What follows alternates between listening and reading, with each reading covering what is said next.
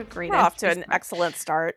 Uh, hi, guys. Welcome back to Book Talk Made Me, the podcast where we talk about all your favorite things from Book Talk and Bookstagram and whatever that weird slice of X or TikTok is, whatever we're calling it these days. Uh, I'm Caitlin, joined by my hosts, Bridget and Hilda. Hi. Hi. And today we are covering a book that is new to us. It just came out, but the series we've covered before. So if you are a fan of Throne of the Fallen, no. Kingdom, Kingdom. Kingdom of the Wicked. Damn it.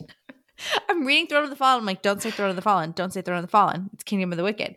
If you're a fan of Kingdom of the Wicked, there we go. Then you will know this book, Throne of the Fallen, by Keri Maniscalco. Thank you, Hilda, for the exact pronunciations on that because, you know, I screwed so it up last you. time. Menelescu. Menelescu. None of those words are in there. I was like, in that order. None of those words are in there. Yes, and so this is the fourth book of hers that's in this realm or world. Uh, I guess they're all going to be tangentially related. I don't know. I'm not saying all because I don't even know if she's announced like how many she's got planned. I think I the intentions ass- is to like do a book for each sin, each brother. Yeah, each brother, which would be each demon prince, not sin. Is it sin? No, it is sin. Yeah, they're they're each have it's their the own house. Sins. It's the House of Sin, right? Yeah. However. It was advertised that you didn't have to read Kingdom of Wicked beforehand. Like this was supposed to be technically an interconnected standalone. So you should have been able to read this book without reading Kingdom of Wicked and understand mo- mostly what happened, which was not the case for me because I forgot most of what I read in Kingdom of Wicked and I was so fucking confused. I had not a brain cell remembered. So don't be like us. Listen to our episode where we recap the last one. I thought I'd remember it. I thought it'd be fine. Nope. Not a thing. I remembered enough. I remember but- I'd level for like Amelia's and Rat's stuff. But like all the additional, like this character did this and this character did this and this character is related to this person. I'm like, holy hell, there are way too many introductions of these characters in like a one-liner. I forgot who the Goddess of Death actually was. And then the other person, yeah. Pride's girl. And anyway, yeah, we're going to get into girl, the whole thing. I was like, wait, this happened? Lucia. I completely forgot. Completely and I was like, who is she in real life? Or yeah. like fictional real life, you know? Yeah. Also, no. Alexa pronounces Lucia as Lucia. Oh. oh. I can yeah. understand that because Lucian, Lucian. But Lucian is not Lucia. Well, we know your your schmalexo doesn't have the the right pronunciations for things. Yeah, this is true. Pessy. That one actually made me go, I'm like, don't say it. I'm not going to say it. I did. You did. You done. Uh, so I think off the bat, we can tell you, what, do you want to start with star ratings? Do you want to do our, uh, yeah, let's our do, dramatic reading? Let's do ratings, and then we I will do the dramatic reading of the synopsis. All right. Well, I think it's safe to say, across the board, we had I gave this one a three point five stars out of our three famous three point five stars as well. three point five out of five. Yes, it's like out of our famous, not so famous, because I don't think we ever really talked about our rating scale. Maybe once. Uh, it's out of five. So there we go. A pretty solid little book. It's good. It had the potential to be a five star read, but it was not, or at least I a four star. Forgot about it completely. Which was a lot of fun considering I'm like leading this discussion. And not that it's not bad. It's just that there's, it's very intricate and lots of layers and things are connected. And so sometimes when you're reading, you kind of get lost in the what's happening and the who's the, who's where. Right. You know what fucked I me up? Feel- Katie Roberts had said this was her, one of her favorite books of this year. So I was coming in hot thinking this was a five-star oh. read. And it started off strong. The middle got a little muddled. And then I was like, eh, kind of losing interest. You know what it is? I feel like she gives a lot of detail and goes into a lot of explanation about things that are like kind of irrelevant. Mm. Yes. Mm-hmm. And so it, because she exp- goes into so much detail about it, you kind of like focus on it. You're like, oh, this is going to become a thing. And then it doesn't. Like the whole thing with her dad and building like his secret house oh, and uh-huh. that whole entrance thing. Like that really kind of went nowhere. What are you talking about? That's what they used in the epilogue to go back home. Yeah, but I mean that there could have been a million other ways to go back home. but I feel like we got this totally just, like just made that connection. We got they this also, totally descriptive think, thing about, and like Pierre obsessed with all of these things and like paths and stuff, and it like really right. okay, cool. It it established that those things exist, but like who cares that Pierre was obsessed with them? So I was kind of concerned, not concerned. I was thinking that maybe she did that for two reasons. One, to introduce things to us that we need to know for future books. And then two, it was to lead us astray because we were trying to figure out what she was the entire time up until the very end. So I think dro- doing those like word vomits here and there, it kept you guessing because you didn't know what was important and what was not. That's true. Also, everybody in their court was losing their goddamn fucking mind. I felt like I was losing my goddamn mind as well. No. Okay. So I think maybe before we dive into it, Hilda, take us through the dramatic reading that we can never not laugh okay. to. I practiced. You, you did. Oh. The best. Let's go. Let's go. I practiced this one. Okay. Here we go. The dramatic reading of the synopsis of Throne of the Fallen. Sinner, villain, wicked. The Prince of Envy has never claimed to be a saint, but when a cryptic note arrives, signaling the beginning of a deadly game, he knows it will take more than a hint of sin to win and save his falling demon court. Riddles, hexed objects, anonymous players, nothing will stand in his way, though none of his meticulous plans prepare him for her. The frustrating artist who ignites his sin like no other. Virtuous. Darling. Liar. The trouble with scoundrels and blackguards is that they haven't a modicum of honor, a fact Miss Camilla Antonius learns after one desperate mistake allows Waverly Green's most notorious rake to blackmail her. To avoid a ruinous scandal, Camilla is forced to enter a devil's bargain with Envy, little expecting his game will awaken her true nature.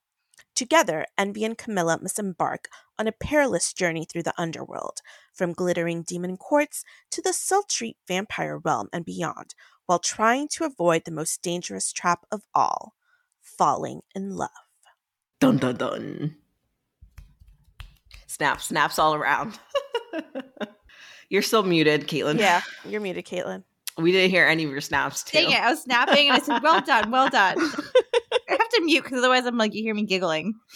When she's like, sinner, darling, vicious. Virtuous, darling, liar. So dramatic. I would be giggling. I, I mean, I was. I was, I was giggling, and then I had to mute myself. I mean, if it makes you feel any better, I'm giggling. Uh, but it's part of our favorite parts, the over-dramatic, dramatic retelling. It's, it's over dramatic, dramatic, dramatic, dramatic. It's that's oh, who we are. Oh, that needs to be the official name. Yes, write that down right now. Uh, so let's get into thoughts and feelings. Now that we have a rough idea of what's happening, uh, let's talk about what are, what do we thought about this one. Who wants to kick us off? Hilda, maybe you want to start first. Um, yeah, let me go with my first thought. Which was, well, I finished the book over a week ago, um, and I remember nothing, which is great. Um, but it's not that the writing or the storyline is bad, but there's just like a lot of layers to it. So it takes a while to figure out.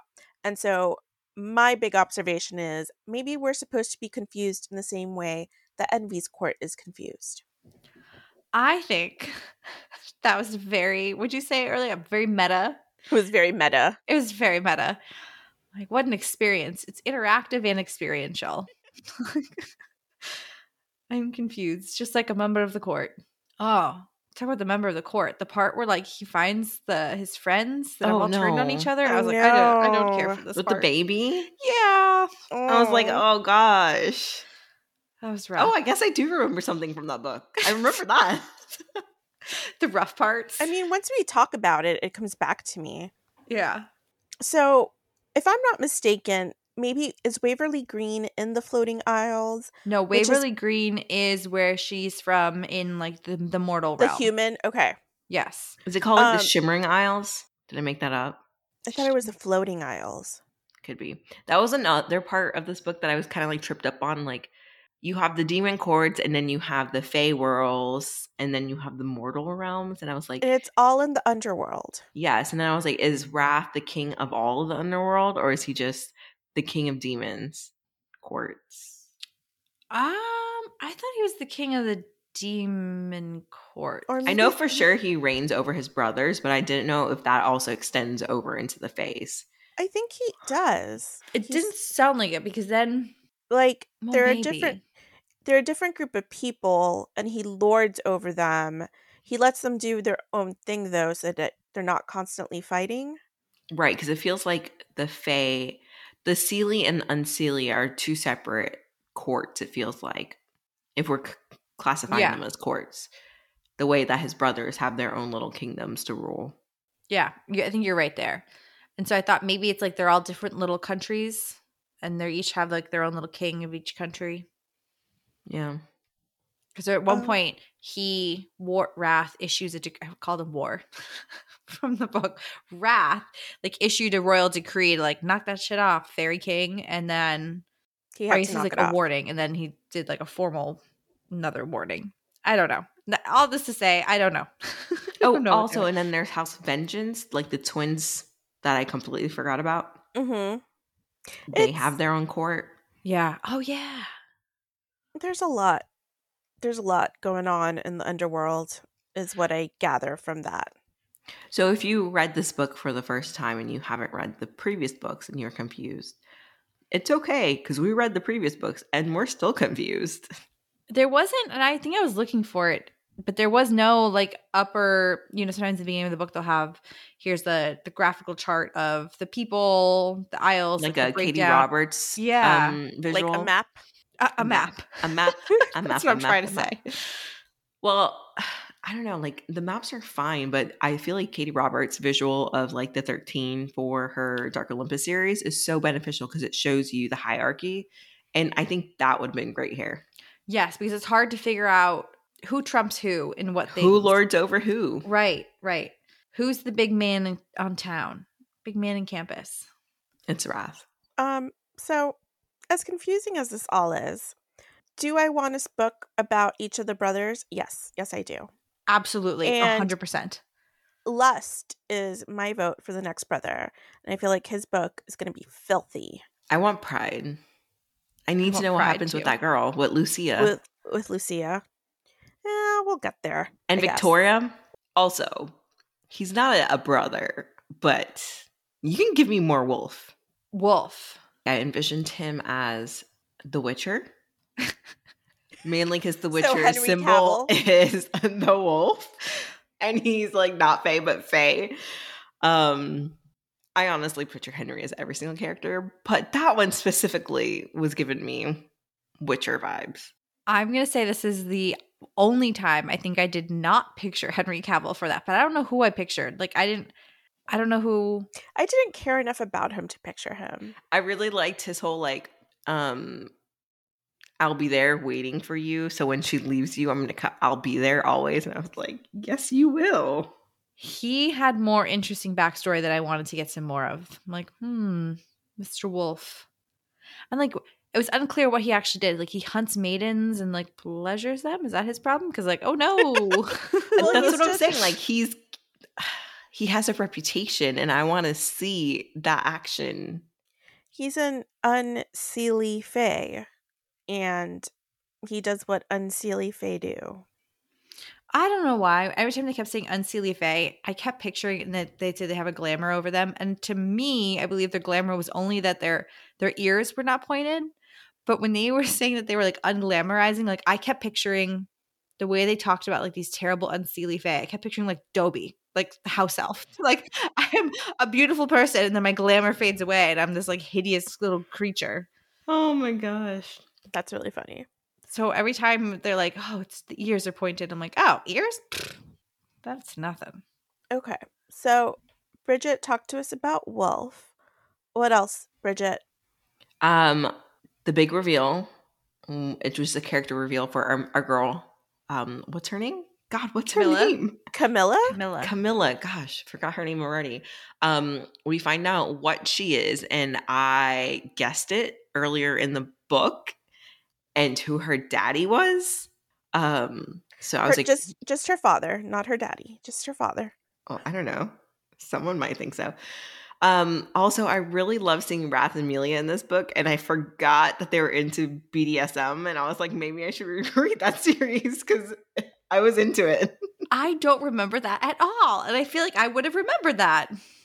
I don't remember that either. I feel like they dabbled, like they threw in handcuffs here. They threw in the manacles on the wall.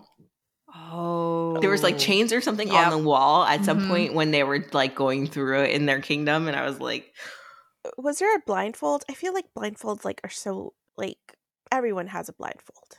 Yeah. They're not special anymore. Well, I guess it depends on who's on the other side of that blindfold. Yes. I like that the Shimmering Springs made a reoccurrence. Because that was a spicy scene the last it's not time. Actually the Shimmering Springs. I forgot what the name is, but yes. But it's, the I know exactly what we're talking about. It was like this magical springs that they went Uh, swimming through, they had to be completely naked through, and it would make them tell spit out some truth.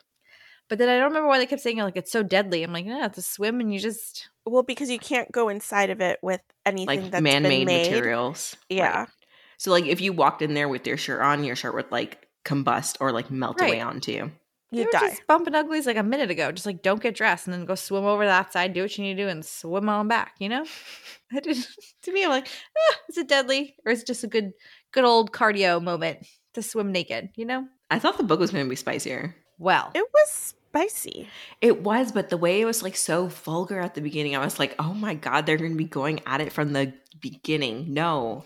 What part are you guys talking about that was so vulgar? Because you guys are like, oh, it's spicy, and I was like, whoa.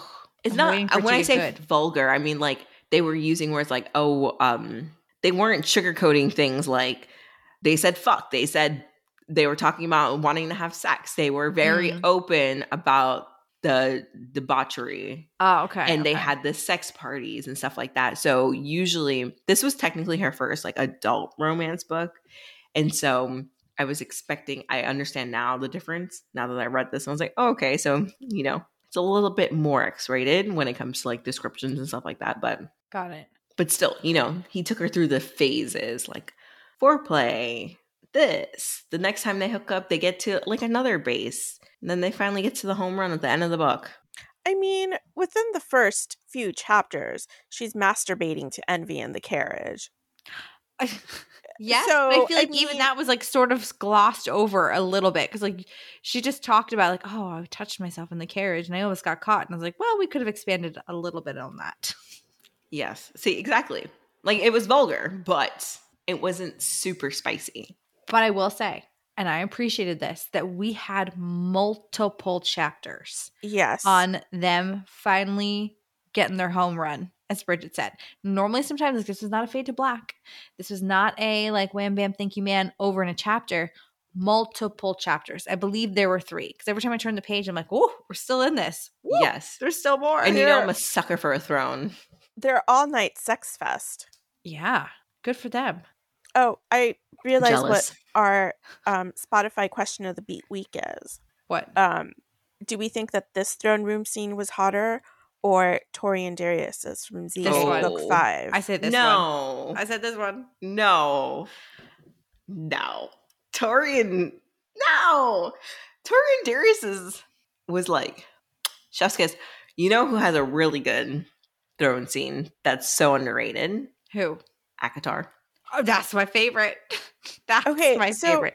It's a good throne room scene, but there's barely any penetration. Are you That's talking about this book or an ACOTAR?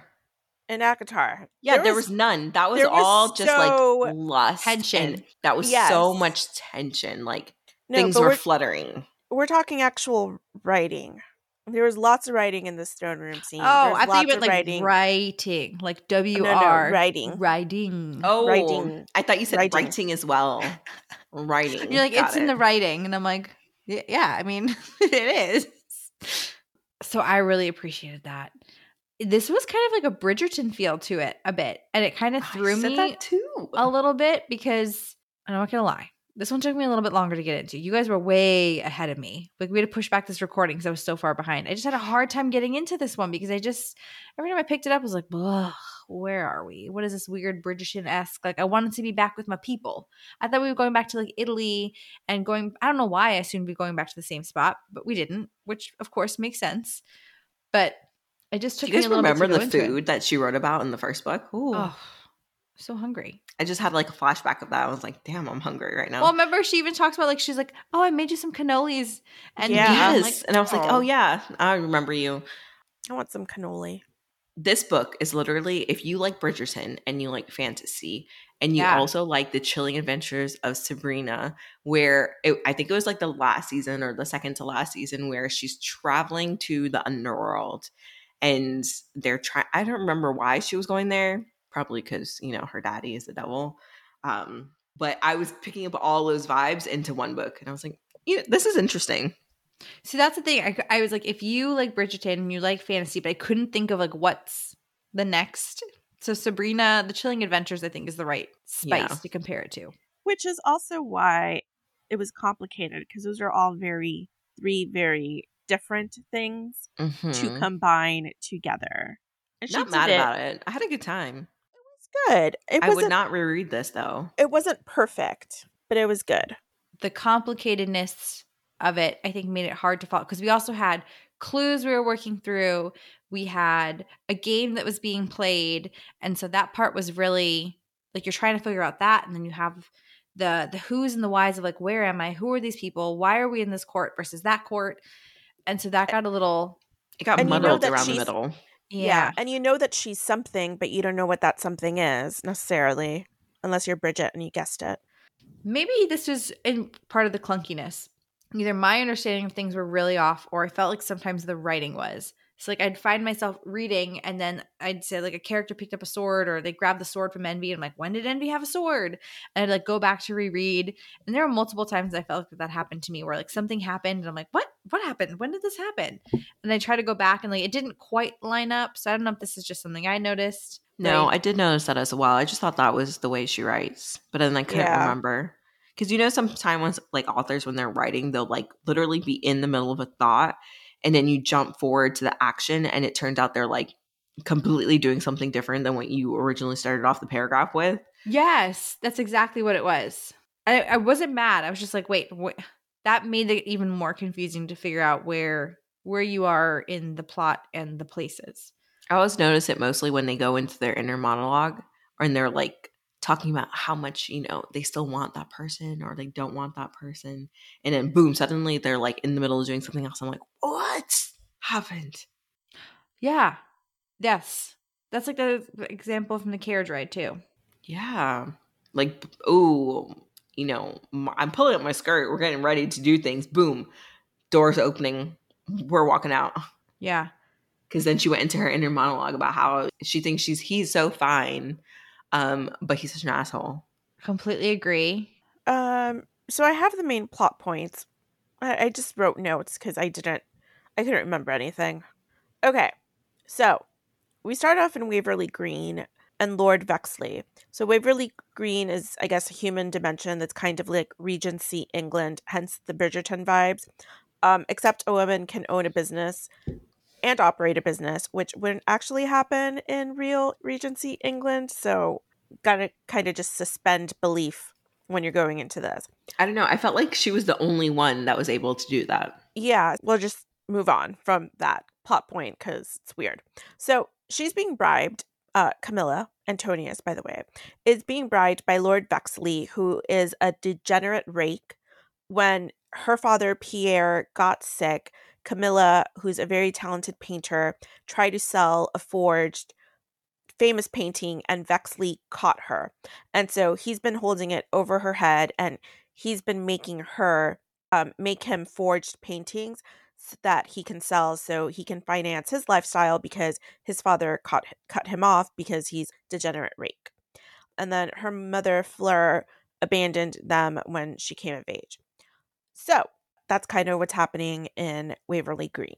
So then we go to Envy and his court and sort of his involvement with Lennox. So several years ago, uh, did you want to say something, Caitlin? I was just going to say, this is where things kind of got murky for me because you got bits and pieces of his story that of why he got himself in this predicament. and you didn't get a full, like, from start to finish retelling. So I'm very eager to hear, A, how you say his real name, and B, how you sum this up nicely and concisely. Okay.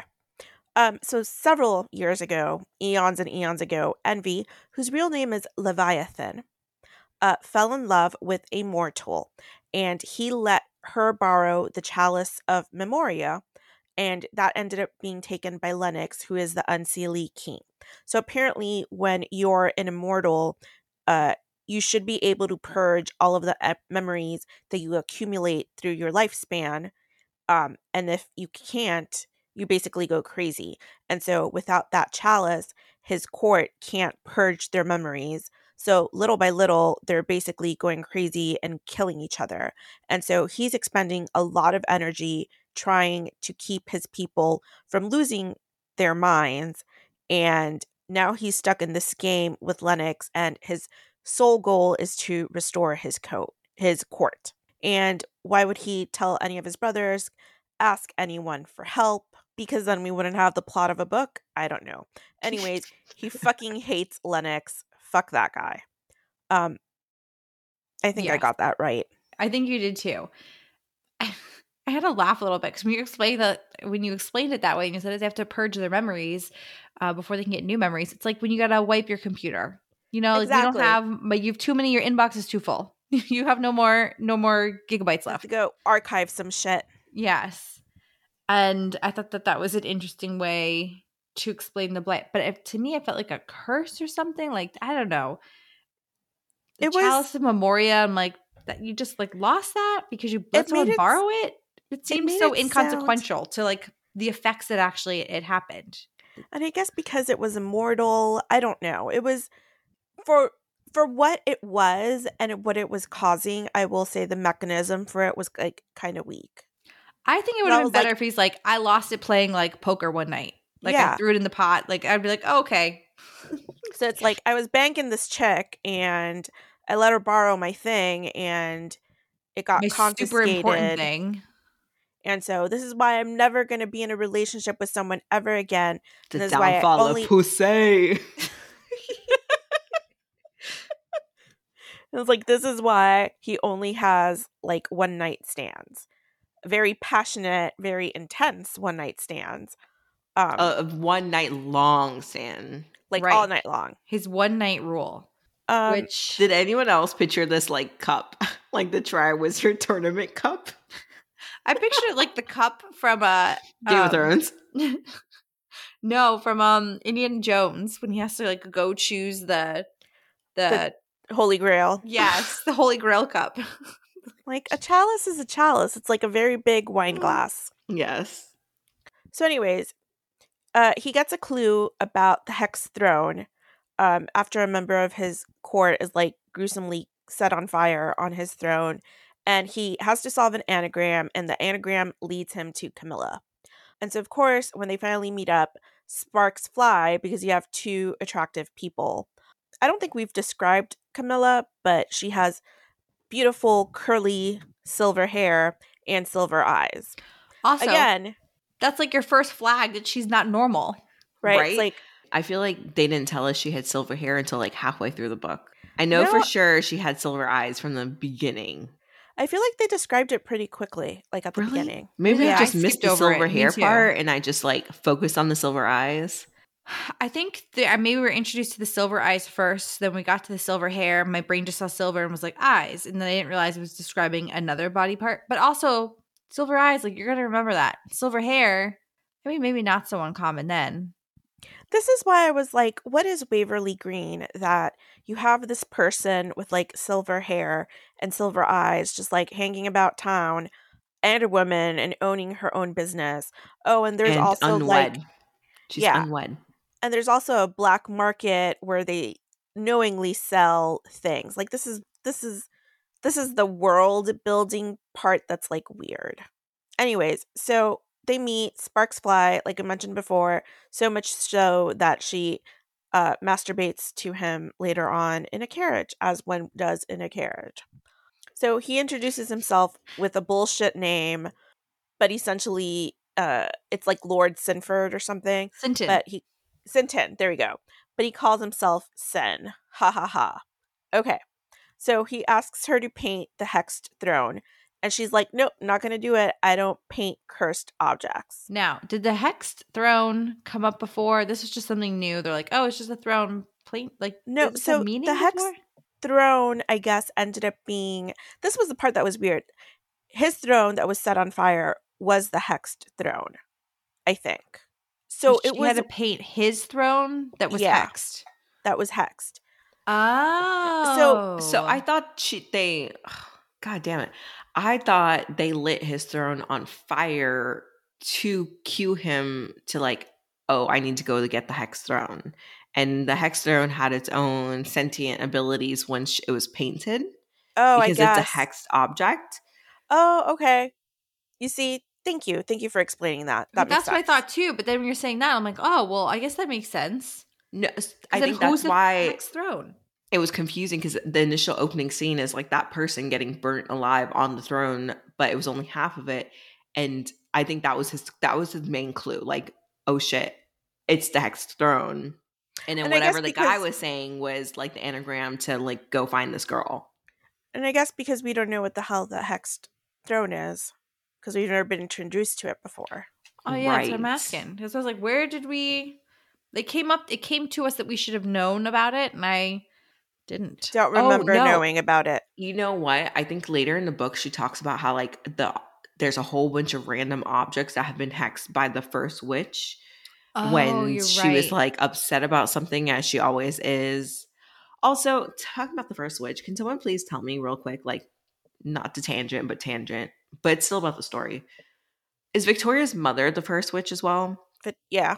So it's like Vittoria and Amelia are twins, and their mom is the first witch, but also Lucia is the first witch's daughter. Um, no. Lucia's Lucia is Cersei's daughter. Yes, Lucia is the first witch's daughter. I'm sorry. Vittoria and Amelia? Amelia's mother is the crone. Okay. I think. I don't know. You're now asking us stuff that happened well over a year ago. I couldn't remember, and I was like, oh my God. I said, not a brain cell left. Like, as I remember, I'm like, oh yeah, Vittoria. Yes, she was like the goddess of death. Forgot that that happened. Forgot that, like, we found out their patronage and not their real moms. So much. So, again, heed my warning. Listen to listen before to you read this. Listen three. to our first three recaps before you get into this one, because it's going to help you. Um. So anyways, Lord Vexley is hosting a party, and it allows for Envy and Vexley to fight over Camilla, but it also gives Camilla access to Vexley's house so she can find the forged painting and burn it. And Envy catches her stealing it, and he makes sure to use his magic to glue it to the wall so she can't take it off, because he like really freaking needs her to paint the hex throne for him. Um, and so he ends up throwing a party at his estate that he's refurbishing, because he's like all in on this whole I am Lord Sinton shit. So she goes to the party. She ends up in a garden maze, um, and she gets attacked by one of the other participants in Lennox's game, and she ends up killing that guy. And so then Envy finds her, and to prevent her from being ruined and falling into scandal, whatever, he pretends to propose to her and whatever. They're engaged. So she goes to live with him. She agrees to paint the hex. I do love a proposed throne. Engagement. Like, I just, I love that. Like, oh no, go good. Along with it. That's like when Here's like a- someone's coming, quick, make out with me. I a- swear the beginning of that maze scene where they like get into their little altercation, I was having Bridgerton flashbacks, because doesn't that exactly happen in Bridgerton? Mm-hmm. Like the Duke finds her, and then they get caught, and then she's like, oh, I guess we have to get married now. Yeah. Well, Camilla did not get ruined the way that Daphne did. Um, she does get ruined later, later like real good. I'm done. Um, so she goes and she lives with him at the estate, and she ends up painting the hex throne, and it comes to life, and it steals her talent. Um, because again, she's a super gifted artist, and so it forces her to become a participant in this game by Lennox, the Unseelie king. Um, so then at that point, they have to travel to hell, including going through the Sin corridor. Now, um, did we find out her sin? It's going to be envy. It is envy? Yeah. Was it? I think so. I thought her powers, because she's Unseelie, it meant that she wasn't able well, to be affected by sin. Now you gave the great reveal. Fuck. No, we we talked about it.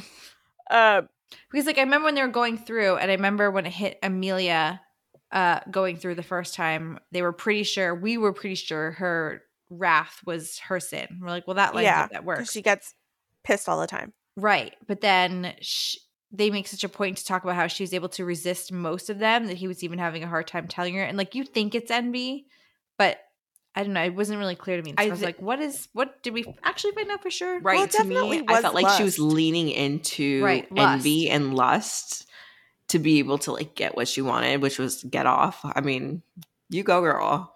So I don't know.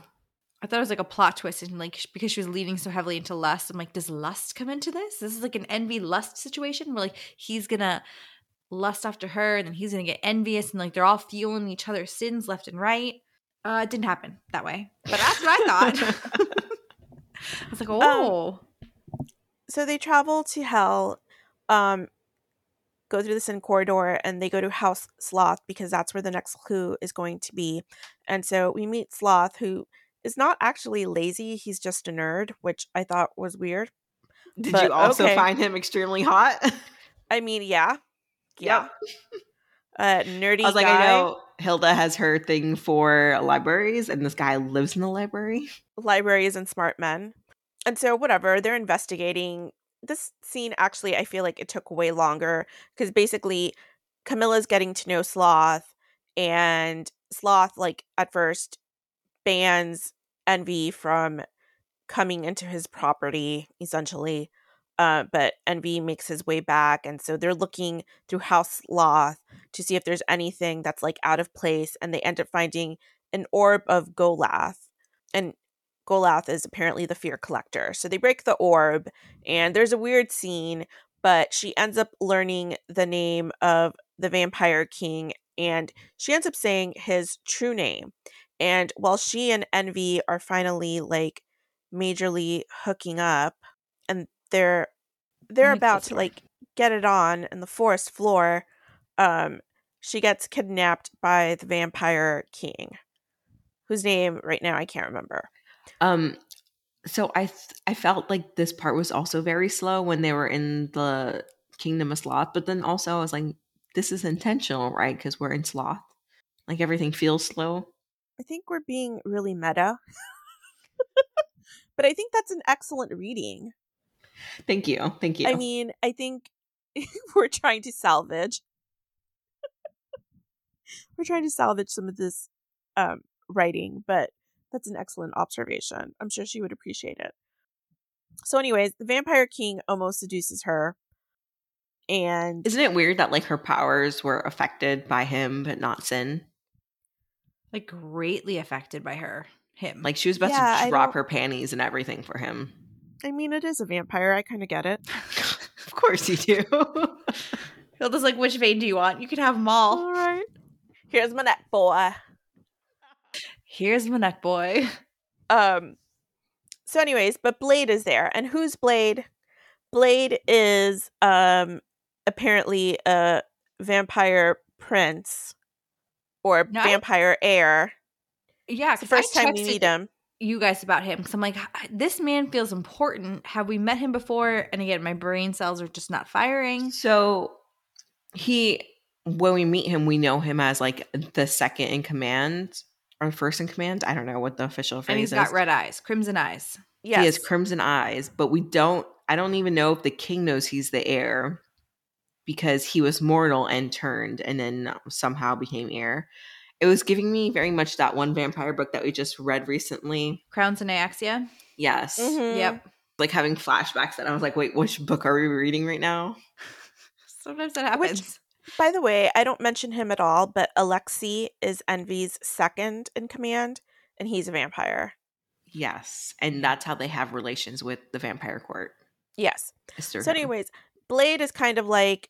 Um, he's an informant slash spy for Envy's court, so he kind of takes Camilla under his wing Um, and he's basically like, uh, just like stick with me and I'll keep you safe. And we find out that Bexley is also hanging, running Fucking around Bexley. the underworld, and he's hanging out with a succubus. Um, with a tail. Because, with a tail. Apparently, in this world, succubi have tails. Which that is he uses and grabs onto like its hair. Yeah. During the passions of love. That they just you were know, sitting across from there, like on like two benches, and they're just. I had forgotten about that, but thank you for reminding me. It was I the part that stuck this. out because I was like, "Oh, we're just wrapping that tail around our hand." Ugh. Ugh. So Vexley had proposed to Camilla, and she was like, "Fuck no." So he sees her again, and he's still like trying to like marry her, and she he pisses her off, and she ends up killing him. Did we say that he was also a participant in the games? No, but we did now. Thank you. Yes. Yeah. This was the part where I started getting suspicious because I think at some point she asked him what he was going to get from the Unseelie King. And um, he had basically said, oh, he promised me a daughter. And then he kept insisting that they were going to get married. And I was like, wait a second.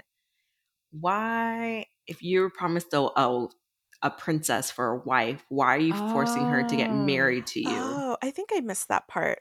I remember reading that, but I missed the connection. I just started getting suspicious as hell because no, we couldn't figure out what the fuck she was. You know what? I listened to this book a lot, and I clearly missed a lot of things. I read it, it and I audio. clearly missed a lot of things. Yeah. Um. So anyways, Envy eventually makes his way back to the vampire court, and there's like this huge mythical battle with a bunch of like mythical creatures, which was really freaking creepy. Um, but he ends up killing the vampire king, and he puts Blade on the throne. So now um, the vampire kingdom is, I guess, I think Blade Envy. does the killing blow, but yes. He owes Envy a favor. Anyways, mm-hmm. all is well with the vampires. So they still haven't had sex, Envy and Camilla. Uh, but at this point, Envy, I guess, needs to recharge his magic. I forget what happens here. But Vittoria comes over. And he's going to use her to drum up Envy and Camilla. And sure enough, it works. And Camilla, like, storms in and catches them after they'd gone back to House Envy. And Vittoria ends up leaving. And I think this is what kicks off the day and a half of Envy and Camilla uh, fucking on the throne and then fucking in Envy's bedchamber. And every way, everywhere, every place. And so yes. the reason why they had to use Vittoria is because normally his sin would have been provoked by his court. But his court was all losing his mind. Oh, they're failing. Just Yeah, the whole thing is going crazy. And so he doesn't have enough people to give him enough envy. He can't siphon it from his brothers because they'll know because of some demon brother relationship. And so they say, all right, Vittoria really wants a piece of this. So let's have her come over. She'll try to be all like slutty about it, and we'll just make sure we'll engineer that Camilla comes in and catches us so that I can get a big, big dose of envy. Right. And Vittoria was already snooping around because she was working with another contestant. Um, she's playing her own game within the game, I guess. But she tore out his heart before he went to the vampire court, and that's why he was there late. Now, this part with the other players confuse me a bit because they're not all after the same prize. Each per- person mm-hmm. has their own individual prize. And it's not like they're all the highest, most powerful ranking leaders that you would suspect. It's like you've got random Lord Vexley. You had a random demon that Vittoria was sort of working with. Like you weren't quite clear on who all the players were because it wasn't like they were all not main characters, just yeah, in their own worlds. Right. Does that make sense? Right, and it turns out like the Unseelie King just takes things from people, and then in order for them to get it back, they're forced to participate in these trials or these games that he does. So that's why it's like a random assortment, I feel like. Yeah, that yeah. explains it much. And he's a better. sadistic bastard. He really that is. That too, he is the Unseelie King. Like Joffrey from Game of Thrones is what Ugh. I was getting from him. Yes. It's valid. So anyways, after they hook up. Sexy, and be- sexy, sexy time. Acting like it's no big deal, and she's like, whatever, bro. So they have to go access the pillars of something or other, and they have to con- they can only go through Wrath's kingdom, and the underground passage, and this is when they go into the not shimmering springs where they have to go naked. Um, and she's basically like calling him out on his shit, but whatever. Right. I love that there he's like, crap, I have to swim naked next to her. I don't want to reveal my truth. And that's like, I'm kind of catching feels and I want to break my one rule, but like, can't break the one rule. So like the second their toes hit the water, they're in. She's like, do you still think about me? Do you still want me? Do you want me more than one night? Like she went in on the, the questions. It was that great. I just thought Venla hilarious. So they have to confront some being and they each go on like their own mental journey. This part was confusing. So it was confusing. Very confusing. It was It was kind of like in her thing, she needed to be like confront what she actually is, like come to terms, like stop hiding behind her fake identity, whatever. They got to the pillars and uh, Vexley, because he had so much, uh, the succubus had drank so much blood from him. And I guess he had drunk from the succubus too. He didn't actually die. When Camilla killed him, he just became a vampire.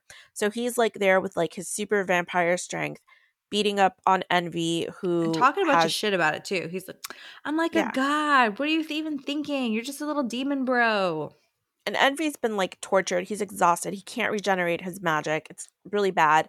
But Camilla comes and she like cuts off Vexley's head and whatever. They end up winning the game. Yay. So they're transported to Lennox's court. Yay. And that is where we find out that Camilla is the daughter of Lennox and Primroy, the Unseelie king and queen. Oh, you know what was another hint?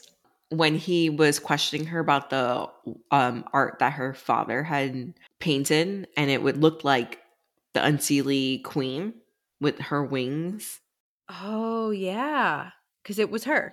Yeah, it was her. It turned out to be exactly her. And I was like, oh, interesting. Yeah, I don't remember this part.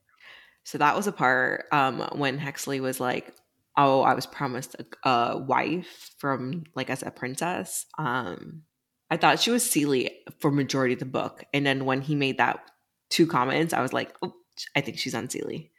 Okay. So then Envy gets the chalice back. This is where I forget what happens. He gets the chalice back. He also ends up getting into a huge fight with Lennox. Um, he ends up killing Lennox. And then he goes off to restore his court. Before so, that, she gets taken and she's put in a cage. Mm-hmm. Yeah, but doesn't he tortured. release her? But doesn't he release her? During the big that? battle, her yeah. During the big battle, so Lennox, yeah. while they win the game, he doesn't give away the prizes freely. So he makes Camilla paint this key, because what she can do from her paints is like when she paints objects, they become real. So he makes her paint like this lock and key together, which then opens up a realm into the mortal world, which is very bad because he's going to start stealing people. And of course, he and torturing them, them, yes, from Waverly Green.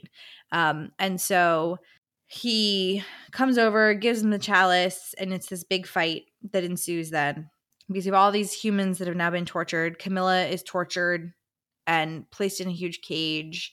Um, and so he gets his chalice and leaves, but not before he gives the death blow to Lennox, um, because Camilla had used – sorry, I'm all over the place. But Envy ends up freeing Camilla during the, the scuffle of the battle. She paints a sword, because everything she paints comes to life, paints this crazy sword that is the perfect sword to kill Lennox. She wounds him a couple times and then cutting off his leg, cutting a big cut across his chest.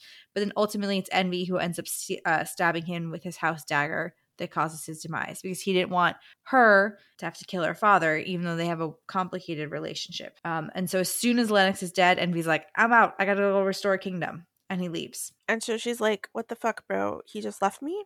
And Wolf is there trying to like yeah, cozy up to her, and she's having none of it. So there's chaos now in the Unseelie court because they don't really have a ruler. And Envy is off restoring his court, and he gets word from his spies that there's going to be an assassination attempt against Camilla. So he shows up, and he's basically like, you're coming with me. And she's like, what? Um. So they get back together, and there's a pretty lengthy epilogue. Yeah. Essentially, where obviously they get engaged. There's an engagement party. Um, there's a lot of sex between them. They visit the mortal realm and like to hang out in the mortal realm for a while. Yeah, well, we did learn that she had one very good best friend in Waverly Green, which was her friend, um, Lord Cat or Lady Catherine, Lady Catherine. Kitty. Mm-hmm. Um, and so we found out that that she was actually an, another Unseelie fae that her dad had sent her to try to convince her to come back. So like the two of them were friends and ended up coming back with her after Lennox died. Um, and then her beloved cat, Bunny. It was actually a little lion. A lion. Like once Adorable. It transformed back into its Unseelie lion form. Um, so yeah, you get to see all of them and they're all kind of picking up the pieces of their lives. And um, who's going to be the next brother? Is it going to be pride? Is it going to be lust? Is it going to be sloth? Well, it ends with Envy giving oh, using yes. his spies and giving Pride, who's just kind of a drunken waste because he's so upset about his wife going missing or being kidnapped and he's not sure what happened. And again, this is why I think you need to listen to the last episode or the, the last recording in this series so that you know a little bit more in the backstory there. But his wife has gone missing. He doesn't know if she's alive or not, but he knows his mother-in-law, Cersei, has something to do with it. And so he's taken her captive and he's trying to make her talk to figure it out. But Envy spies have figured out that they know where Lucia is. And so Pride is immediately like, oh my God, I have to go find her. But Envy, having just been this newly turned man who's now like, I found love and happiness and everyone should have it. Right. He's like, take, like, you need to be prepared. Don't let your sin. Don't go after her just because you're prideful that something was taken for you. Like, if you're going after her, go after her because you love her, not because you just want to steal her back and you could, like, possibly upend her life from wherever she is. Right, because I think she left the first time because he was, like, in cahoots with Vittoria because there was a whole scheme going down the first time. I don't know. It's very confusing. He was accused of cheating on her, but I don't think he actually did cheat on her. Correct. But he never denied it to Correct. anyone. Well, because so he was there's... too proud to do it. Right. Which is why Envy was asking, is it your sin that's interfering? Or did you actually have sex with Vittoria? And even then, he still didn't deny it. Or he said no. Envy said that, oh, I know this is what happened. And he never denied it. Mm-hmm. Um, but he had, like, outed him and said that the rumors were fake. So all that to say, potentially setting it up for Pride to be the next brother. And this is where I was like, ah, agree with Hilda. Are we doing books on all the brothers? Because I want books on all the brothers. You know, they're Absolutely. all sort of the same kind of brother. But I feel yeah. like we haven't heard from any of the other brothers. We've only heard about Pride, Lust, and Sloth.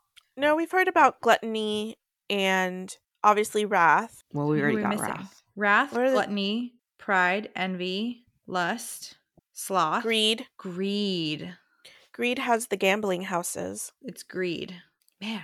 I think, like, saying them out loud, I'm like, yeah, I guess that's them. Because in my head, I picture like five more that we're missing. But no, it's just those brothers. So yep. assuming we've got four more books to go. Hopefully no bridging novellas. Five books. Five books to go. Five books. There we go. Um, and so that is the end of that book. We don't know who's next. But I will take a slutty, really good, filthy lust book. Look I'd forward take to a slutty pride book. Yeah. Like their makeup sex better be good. Like fire. Uh-huh. You know what I mean? Yeah. All right. Well, that is the end of that book. Um, so let's get into some of our shout outs. You guys know that we do these over on Spotify every single week. Every question is up there. You can go engage on them um, anytime you want, and we'll talk about them here. Uh, so this first one is from B, and she answered the question from Zodiac Academy Book one. Can you forgive Darius for what he did to Tori in the pool? And she responded, not really, but I got into the later books. I could start to forgive him. As we all could, especially after reading As Told by the Boys, and you get into his motives a little bit more. Well, slightly. The pool scene's still rough either way. Yeah. uh, the next question is from Harleen K. They answered, can you forgive Darius for what he did to, to Tori in the pool? Same question. And quite succinctly, they said, yep, yep. It's a dragon dick. Yep. Yep. Instantly forgotten. Uh, also, another friend answered, R G B eighty-four, answered, not at all. So I love the duality of our, our listeners there. Yes, immediately forgive him, and absolutely not. I do not. Love that, guys. Thank you. That's a long series to get through if you don't forgive him. It's possible. You just hate the main character the entire time. Maybe he's they not, haven't made it all the way through. He's not um, the that's only true. main character. He's our main character. Bridget, but it's Lance Orion is the main character for Hilda. Exactly. He's the only main character according to Hilda. Our friend Dana Lou answered from A Court of Silver Flames, what spicy books would you recommend to the House of Wind read? I love that she said Ruthless Boys. Yeah, same. I feel like that's a question we haven't seen a lot of people answer that one. I know. I would think that I would we would get more people to answer that question. All right, people, you hear here first. Please go to this question. It's from A Court of Silver Flames, our episode on that. That's where the question's hidden. What spicy books are you recommending to the House of Wind? Because remember, House of Wind was given some great steamy novels over to our girl Nesta and friends to read. And so I just want to know, what is the house? What is the house also, because I want to read it as well. Share. Yeah, that's right, yeah. That's like, have we not read those two? The House of Wind is a smut connoisseur, much like we are. We're we are the House I of bet Wind. The House of Wind read the Door erotica novella.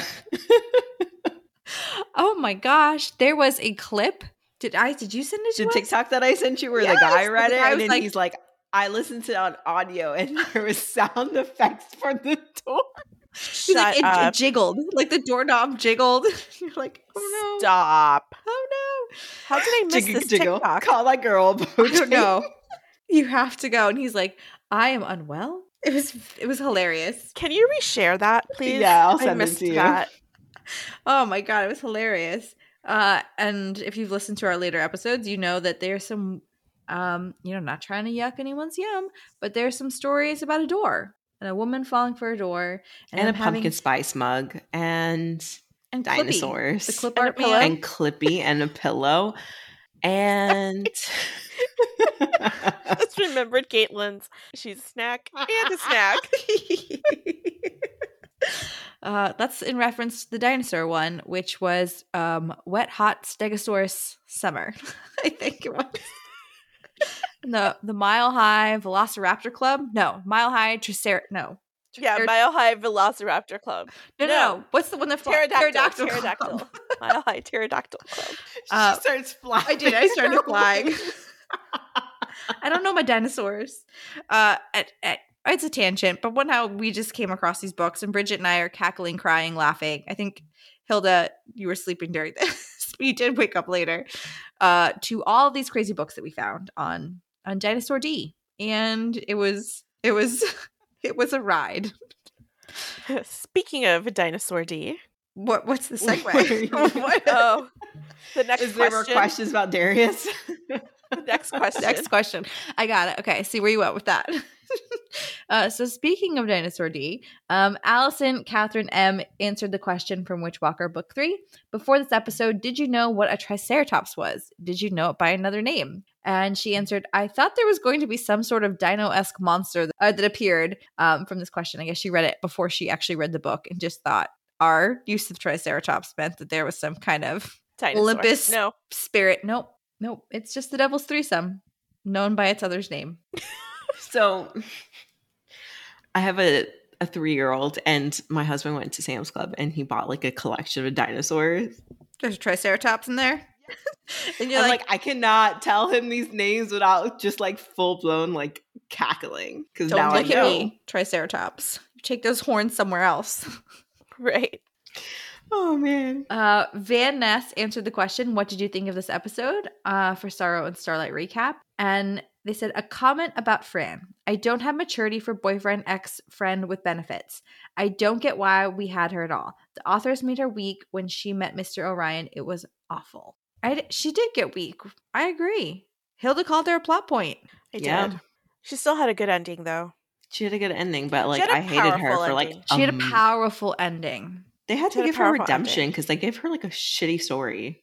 Yeah, and it was still kind of shitty and sad to read. Like her unrequited sad. love. He, I don't have any more of my wine, but like pour one out for Francesca. Always. I, she was just served. She was done dirty the entire time. Yep. Uh, our friend Claudia answered the question from that we had put for Plated Prisoner Book three. After this book, are you in love with Commander Rip? And she answered, when I first read the series two years ago, I really liked him. After reading it earlier this year, he was just, meh, I don't like him. Don't dislike him, but he would never make it onto my why choose. Not even with the dirty talk. You know why, though? The more you read, the more you're exposed and the more yeah. flavor, spices you have to your life. You're no longer just like thinking vanilla is spicy. You're suddenly like, ooh, here's peppercorn. Here's all these other things. And my suddenly salt, you're at, I got my paprika. I got all these things. Right. And suddenly you're at, like, cayenne pepper, like, burning up. I love that you're like, oh, peppercorn. Also, I think it was like the last episode we talked about different flavored wings, and I was like, man, I'm hungry. Mango habanero from um, Buffalo Wild Wings slaps. Yep. And then friend of the podcast, Vivian, I think it's Vivian, answered, did you think that scene was hot, or were you also distracted by the logistics from Cruel Seduction, Dark Olympus Book five? She answered, I am so, I was so wildly distracted by the logistics and just cannot imagine that being anything except terribly uncomfortable. Yep. Yeah, that would be the two D's and the V. Yep. Ooh. I, I now I can't remember. Say. Was there lube in that scene? No. Uh, no, because there's never so. is. Oh, okay. Yeah, no, yeah. Terribly uncomfortable. She just like jumped up and was like, boop, ba boop, bop it around. Like she didn't get stretched to high heavens. You know what I mean? Like that just, you would have just had a little bit of a, a limp maybe. I don't know. So uh, that concludes our Spotify questions of the week. You guys can find them up there all the time. Drop by, answer a question. question. Answer a question. Yes. Thank you. It's late. My brain is misfiring. Uh, so thank you guys for taking a part of our questions of the week.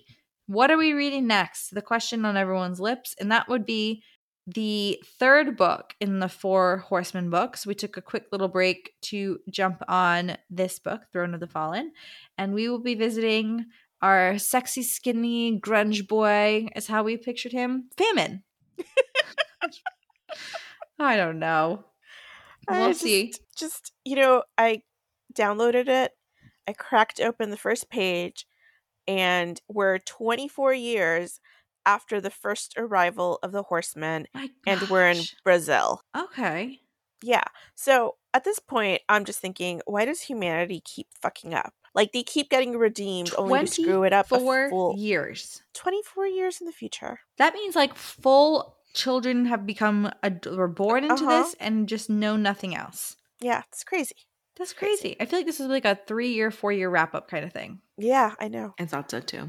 It's like a boom, boom, boom. Yeah. Boom. Four booms, because four horsemen. Thanks for the addition. All right, guys. Well, that is it from us tonight. Thank you for joining us as we recapped and went through our thoughts and feelings on Throne of the Fallen. You know where to find us. You can find us at BookTalkMadeMe underscore pod on TikTok and Instagram. And the, remember, the best way to support the pod is going to Apple to rate us and review us. And we'll catch you next time with Famine. Woohoo! Bye! Bye! Bye.